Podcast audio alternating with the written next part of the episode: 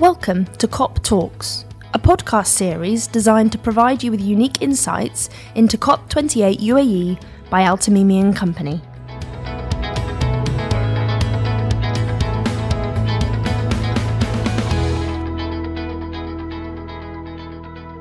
Hello, everyone. Thanks for joining us today for this COP Talks podcast. I am Hamza Al Haboubi, Al Tamimi's in house ESG consultant. And today I am delighted to be joined with a former colleague that I have worked closely with to deliver ESG strategies and advice to clients in the region, Daniel Gribbin. Daniel is the head of ESG risk advisory at Deloitte Middle East. And he is also an assurance expert with over 15 plus years of experience across multiple regions, including the areas of Australia, Europe, Asia, and the Middle East in a wide array of sectors from construction, food, transport to financial services. Welcome, Dan. Thanks for joining us today. Thanks, Hamza. Pleasure to be here. Pleasure is ours as well. Now, in this episode of COP Talks titled Navigating COP28, Accelerating UAE's Net Zero 2050 Ambition with Consulting Excellence, we will delve into the significance of COP28 and how Deloitte is actively supporting its clients to achieve the UAE's ambitious net zero pledge. Some of the areas that we will be covering in this podcast will be around the ambitious climate strategies by governments at COP28, the component of global stocktake, and how this comprehensive assessment measures the progress against the goals of the Paris Agreement, and also insights on the role of digitalization and innovation in bridging the sustainability gap. Now, Dan, to, to begin with, COP28 is just around the corner. I think it's around two months' time left. And it's an event that holds global importance in addressing climate change, in particular, given the fact that this event will be held in the UAE. Now, it'd be interesting to get your insights on what this means for one of the biggest hydrocarbon producing region? And how could this ultimately impact the businesses? Yeah, thanks, Hamza. And, and to reiterate, thank you for having me on again today to discuss uh, all things COP and, and climate change and, and the role consulting plays in this piece. To touch on the the aspect there is, you know, the, the elephant in the room, as you say, is the hydrocarbon footprint of the Middle East. I think we have seen some some backlash across various media outlets and across the developed world over the role and hosting this event in, in this region. And, you know, there are two trains of thoughts around that. There is, you know, we need to clearly phase out fossil fuels over a period of time. And, you know, as a result, these hydrocarbon heavy regions like the Middle East need to play their part and they, you know, need to be removing and reducing their footprints from a an oil and, and gas perspective and what they pull out of the ground. But there's also the other side of the coin, which is probably what I'm more in favor of, is that up until this point for, for 28 COPs previously or 27 COPs previously, those from the oil and gas industry haven't really had a seat at the table and haven't been able to discuss their plans, their ambitions, and how they decarbonize at a government level. And we are in a unique position here in the Middle East where the oil companies, unlike the Western world, where uh, they integrated oil companies and publicly listed and have shareholders that are you know can be available from all accesses of the world. Here we have state owned oil companies and state owned companies and, and they have a slightly different dynamic. And i, I personally think it's a a very good thing that they have a seat at the table this time round because it, as you say it's going to have a major impact. We need all sectors all countries and all uh, entities to decarbonize in order to meet the Paris Agreement goals and to, to get us towards a, a, net zero economy moving forward. For us in the Middle East, we have you know some of the, the bigger hydrocarbon companies which have started to look into their operations from an efficiency perspective. They are trying to reduce the footprint through their value chains they are making pledges to net zero. And I think finally now we're starting to see what those commitments look like. Um, we've seen some of the, the UAE oil companies come out with their, their net zero pathways and start to give some more tangible ways in which they're going to reduce their footprint over there. But I think most importantly, and you know, is is that we're going to see change. And I think we've seen that also in the Kingdom of Saudi Arabia. And for the changes that they have been bringing in, it's it's not just small change that needs to be made; it's transformational change, and that has a big impact on this region.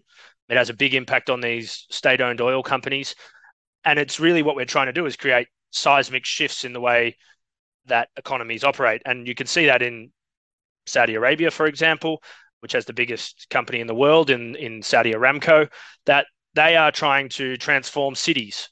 You know, these are not small initiatives around carbon emissions, but it's transforming the whole way that we operate as a society and as an economy. And and for that, you have to applaud them because we do need a seismic shift in how we produce energy, how we use energy, and how we operate as a society in order to meet the needs of the future and and to accumulate a, a better carbon footprint going forward. And that, you know, to, to sort of, I suppose, close out a, a relatively long-winded answer, that has a big effect on customers, consumers, uh, entities within the supply chain because they also now need to look into what that that decarbonized or that shifting economy looks like and they need to start to change the way they operate. There's no longer just going with a a cost down perspective but also an environmental perspective that they need to look into as a region that produces a lot of hydrocarbons of where do we produce and how do we work with the right partners to, to remove these so it's going to affect the whole value chain i think in the middle east we've started to see a lot of transformation with many companies like Masdar in the uae and others who are who are now producing large amounts of renewable energy but there is you know to flip the coin there is still a lot more i think we can do uh, and that needs to happen at speed so that we are able to meet these goals going forward yeah, indeed, indeed. Very interesting that. And now just going back to your point on transformational change, this brings me to a question on COP28 as a summit, which is quite unique in the essence of the particular flavor it brings to the table on the conclusion on the first global stocktake to live up to the Paris Agreement commitment. Now, how do you foresee the measures considered as part of the assessment in terms of data collection for organizations or governments, the technical assessment leading to transformational change, and what do you think are the key findings disclosure at the COP summit? Yeah, it's a, it's a great question, Hamza. And I think maybe before I, I get into it, we need to go back to just to rehash what the Paris Agreement was and what this global stock take is trying to achieve. So, you know, the Paris achievement, the Paris Agreement had had sort of three long term objectives and targets that were all signed up to, which is, you know, cutting greenhouse gas emissions to limit temperature rise to well below two degrees and ideally 1.5 degrees. We wanted to build resilience to the climate impacts that we were going to face, particularly in underdeveloped and, and those impact more highly. And we wanted to align financial support and scale that uh, in, a, in an appropriate manner. I think a lot of what's been focused on for the last seven years at these COPs has been really around the financial and the policy levers that have been driven at a government level. And so this stock take is a, a really important time for companies, countries, etc., to to put their cards on the table and to show. So part of the stock take, of course, is to to assess the progress of those three objectives and what these countries have done uh, to meet them. I think what we're going to see, of course, is that we are still a long way off the ball. We are still a long way off the target. I think Dr. Al Jaber came out recently to say, you know, we need to acknowledge that we haven't done enough in the first seven years on the way to 2030 to meet the NDCs or the the nationally determined commitments of these countries. So that goes then into I think various levels that will be discussed and have been discussed over the last two years, leading to the the outcomes of a stock take in in November, which is how do we improve the data integrity? And a lot of that has come through the developed nation. So I think the, the developing world or the, the global north has to a degree have a, a very good handle on what its footprint is, what its baseline is, and then of course how they're going to angle towards net zero or in some cases may have already achieved it. And i know in some of the nordics cases are going beyond net zero to net positive. Um, but then how do we we build that data integrity that knowledge that wealth of experience and expertise in other countries? I think that's a big area for me. I think we're going to find that of the the global countries that are at the UN COP, many of them have issues with data integrity and will be questioned by various NGOs and stakeholders with their feet to the fire over why they haven't met their commitments. I think what we're going to see is it is a opportunity to name and shame, unfortunately, which is how we apply pressure in the global government context is through that that name and shame process. We'll see some countries that haven't got anywhere near it. They will see some countries whose footprint might have increased exponentially. And really applies, you know, the global blowtorch of pressure on entities to do more and to really change the way that they operate. So my takeaway from the stock take itself is that the stock take itself is not a game changer. It's a normal UN process that we go through to make sure how countries who have signed up to the Paris Agreement are, are meeting their goals. But what it does do is it starts to help apply that global pressure and that peer pressure for many countries to do more. And uh, I think what we will find, as I sort of said earlier, is that there is a long way to go for a lot of underdeveloped and still the developed world in sort of building that resilience, building those pathways and financing the transition so that we can actually meet the, the terms under the agreement by 2050 and the 50% reduction by 2030. Yeah, excellent, excellent. And and just going back to the the, the data integrity and, and wealth management. So we, we both know here that there lies a heavy role on the consultancy firms to handhold and to support the entities to uplift their sustainability performance. Now, when it comes to your exposure, this is more of a let's say, a, a personal question related to your day to day operations. Now, given the fact that you are the head of the ESG risk advisory at Deloitte, could you tell us more on what Deloitte's approach is to helping clients achieve their sustainability targets and to support clients in implementing their sustainability initiatives? In particular, in the context of the UAE's net zero target, and perhaps also if you could share any credentials or success stories of how Deloitte has made a tangible impact on its clients' sustainability journeys and helped contribute to the UAE's net zero target. Yeah, absolutely. So I think there's two parts to that question. The first part is what do we as Deloitte do? I think one part of being a good corporate citizen is actually practicing what you preach.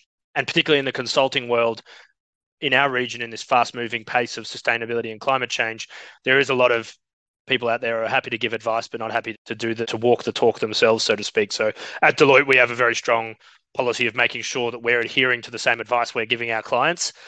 So we have set net zero goals by 2030, which are supported by a science-based target uh, endorsed goal, which is really great, I think, for me and for the advice I'm able to give because we do walk the talk and it enables us to to uh, transparently show that we are reducing our own footprint. We are aligning with the UAE's vision, as you say, around net zero or, or other jurisdictions in which we work globally. It empowers our people and provides them with a real purpose to why they work for Deloitte and why they do give the advice they do. And it gives us a framework of which to operate. And one of the key things we've done is built into our contracting processes what we call clause zero, which is around how we actually work with our clients to reduce their footprint and gives everyone a way to actually have that communicate through the procurement process over what net zero actually means, why, you know, particularly from a consulting world, why perhaps travel and other hybrid models need to be adopted, and limiting that that footprint that we have as Deloitte. On to the second part of your question there, which is how we work with clients. So I think that frames a really nice conversation with the clients that we do partner with, is there is a lot of people who are on different parts of the journey in our region, in the UAE, in the Middle East. There are those who have never heard of this until perhaps it became the year of sustainability this year or until the net zero commitments were announced uh, back in Edinburgh in, in COP26 by the, the government. And there are those who are probably a lot more mature who have been measuring their footprint, who have been starting to reduce it over the past five years or so.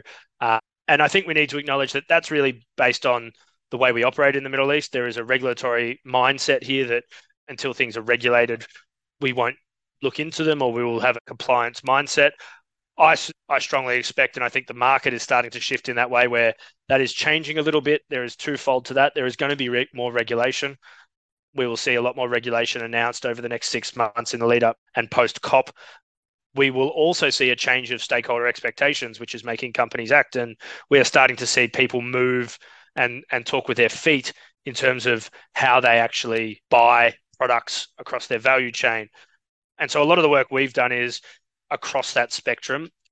A lot of it is with setting a clear strategy for these companies. Many companies at the moment, I suppose, are at the risk of greenwashing a lot of what they say because they have supported the government's ambition of a net zero economy and and meeting net zero by 2050 or 2060, depending on where you are. But they haven't actually put the tangible targets in place behind it. They haven't got the right data collection processes. And most importantly, they don't have the transparency and accuracy in their data. So we work with clients across those sort of four main areas. And a majority of our work is in that first two buckets where we're helping them to strategize, we're helping them to increase awareness within their companies, we're helping them to build that diversity of thought, and then we're helping them to start to measure. And the key part of that is clearly if you can measure it, you can manage it. So starting to measure your greenhouse gas footprint, and we've done this primarily, I would say, in the energy and resource industry and with the financial sector where they are starting to, of course, measure their impacts both in their own emissions and also that of their value chains or their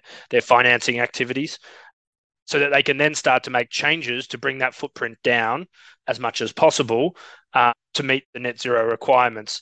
The other side of our business at Deloitte that we work really strongly with is in the audit and assurance space.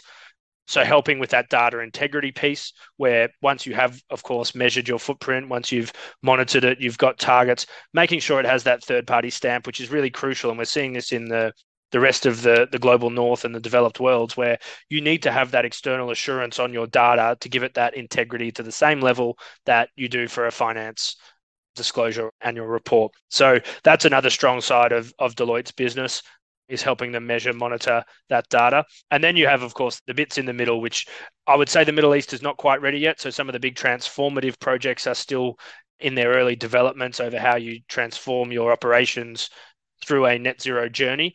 But those two ends of the spectrum are, are what we're seeing mostly with our work with clients and ensuring that, you know, we're able to have a bigger impact across the, government's initiatives and who they work with. Interesting, interesting, Dan. And and on that end, there's also what we've seen right now an emerging shift towards digitalization by the entities, experienced by the entities for the cause of greater sustainability and greater sustainability achievement. And I guess as consultants, you and I have both seen this when providing advice to clients as part of the interventions. So that the key to unlocking a net zero future in industry is transforming the way the teams work through digitalization for the cause of higher efficiency and more ambitious sustainability objectives enabled by technologies that provide real-time data to optimize and better automate industrial processes and energy management. Dan, I mean, could you please tell us more on how can the industrial organizations seize the potential of digitalization for greater sustainability? So what is the true added value of digitalization in supporting entities achieve their net zero ambition? Yeah, absolutely. And I'll probably frame my answer slightly differently. I think digitalization, you know, effectively net zero and climate change is a an added vo- added bonus of it. What we really should be looking at is efficiency and, and cost reduction through digitization. And there has been a, a big rise, particularly in the industrial sectors, that we need to digitize. We need to get real time data so that we can make informed decisions. And it comes back to my, my previous comment there if you can measure it, you can manage it.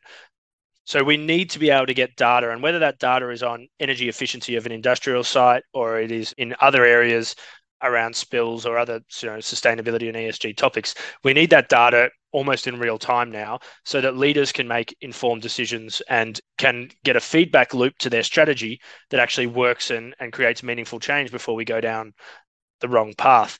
So from an industrialization perspective, you know, the implementation of, of real-time monitoring of energy efficiency, which can also now be extended into emissions, the real time monitoring of production data is something that is more bread and butter, but extending that into digital dashboards, into way accesses that key decision makers have is really key to to remove doubt and to increase data integrity. Uh, the digitization process, of course, removes a lot of human error in, in many cases, but it also needs to be configured properly it is a the digitization problem is or opportunity is an opportunity and a risk.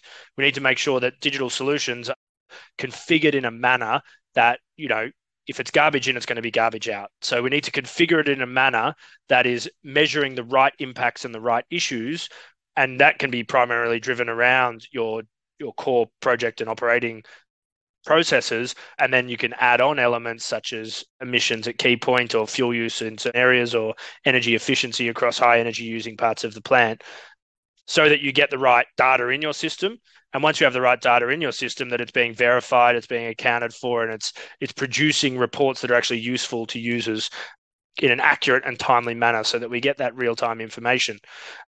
These things are, are real key considerations, and it's it's a big opportunity, as we've sort of seen with the financial world, which took hundreds of years to revolutionize the way that we've done financial reporting and audit and the real time data that we now get out to our shareholders we have an opportunity in the sustainability space to get that and maybe leap forward a few decades and leap that into our decision making processes now. That doesn't mean it won't come with risks and it doesn't mean there won't be setbacks, but there is a big opportunity to have informed decision now before it becomes too late, and particularly with the topic of climate change, before the impacts become very much so irreversible. Yeah, indeed, indeed, and and yeah, I, I think that the financial sector also plays a, a heavy role and an equally important role to the digitalization aspect here when it comes to financing entities, when it comes to providing that project finance for the sake of the net zero ambition. And tapping into the financial sector, now that we've mentioned it, when it comes to financing the, transi- the transition, we know that the Middle East has that leverage and significant advantage in the power of its sovereign wealth funds despite the fact that the wealth stems in large measures from hydrocarbon profits. Now, in line with the UAE's National Sustainable Finance Group's commitment to facilitating the UAE's economic transition and encouraging the adoption of sustainable finance at a national level, Dan, how would you envisage the sustainable finance taxonomy, the UAE's taxonomy? Would it be in line with the EU taxonomy, for instance? And how would you foresee the element of transition finance to fit in?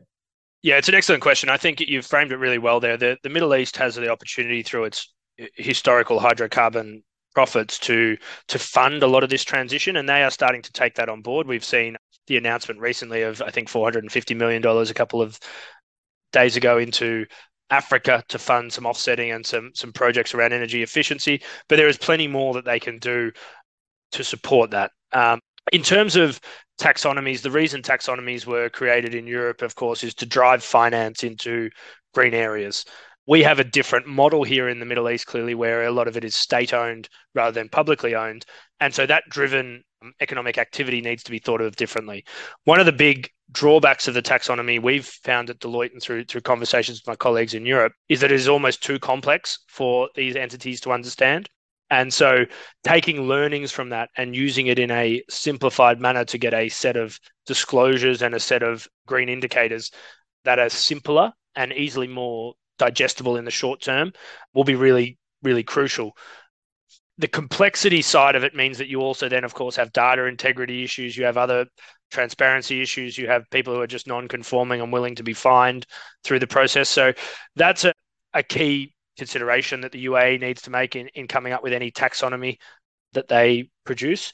We have been hearing sort of whispers and, and mentions in the market that something of a measurement scale will be coming through various other mechanisms, whether it's through the sovereign wealth funds or through central banks or through others. But we do know that there is a, a large pool that is being mobilized. And what we really need to do from a Middle East perspective is improve our our transparency and our trust that we have with other markets. And that for me is the big part that a taxonomy would play in the Middle East. There is a stigma around the, the hydrocarbon footprint that you've pointed out that needs to be overcome. And the only way we're going to overcome that is through a robust disclosure mechanism, such as a taxonomy or as a reporting scheme that centralizes and has a robust regulatory framework around the data integrity and the quality that comes out of it. And that'll be hopefully supported by an assurance mechanism or an independent review mechanism, spot audits, and various other processes that need to go on, and and sort of mechanisms like that that give it the credibility that it needs on a global stage. So that's really a key thing for me as we look into the sustainable finance question is how do we build that framework and and how do we simplify it in a way that allows it to be user friendly and drive at the end of the day, which is what we want, we don't want it to be reporting for the sake of reporting. We want it to actually drive economic activity in the right green projects and the right areas and the right sectors that are going to support the transition to net zero. So that system needs to be, I would say, one, well thought out. It needs to be simple. It needs to have a transparency element and it needs to have an audit and independence side to it as well. And whether you call it a taxonomy, whether you call it a transition framework, for me, it doesn't matter as long as it's achieving those objectives of improving transparency and driving activity into the right areas, then I think it will be a, a really strong value proposition for the market because what we're seeing is the sovereign wealth funds want to invest in this. They see the future horizon. They are sovereign wealth funds by their nature are investing the, the wealth of a country.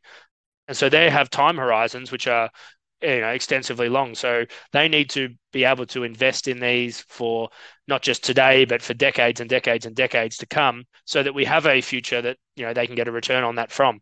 So they're my sort of main thoughts around that finance piece and it's going to play a key role. We've seen dr Al Jaber come out at cop and say you know his his focus will very much be on the financing but as well as the stock take. Uh, and you know the creation of things like the loss and damage fund and others that have come out of Sharm el Sheikh in 27 will be really key priority areas in this in this COP, but also a, a key priorities just for governments in the Middle East at large in how they fund that and how they finance it and making sure that you know you don't get left behind as a as a country. Really well framed. Thank you. Thank you very much, Dan. And thank you again for joining us today and sharing your valuable insights. And with that, we've come to the end of today's lighting episode on navigating COP28, accelerating UAE's net zero 2050 ambition with consulting excellence. Thank you for joining us. Until next time. Thank you for listening to COP Talks, a podcast series designed to provide you with unique insights into COP28 UAE by Al Tamimi and Company.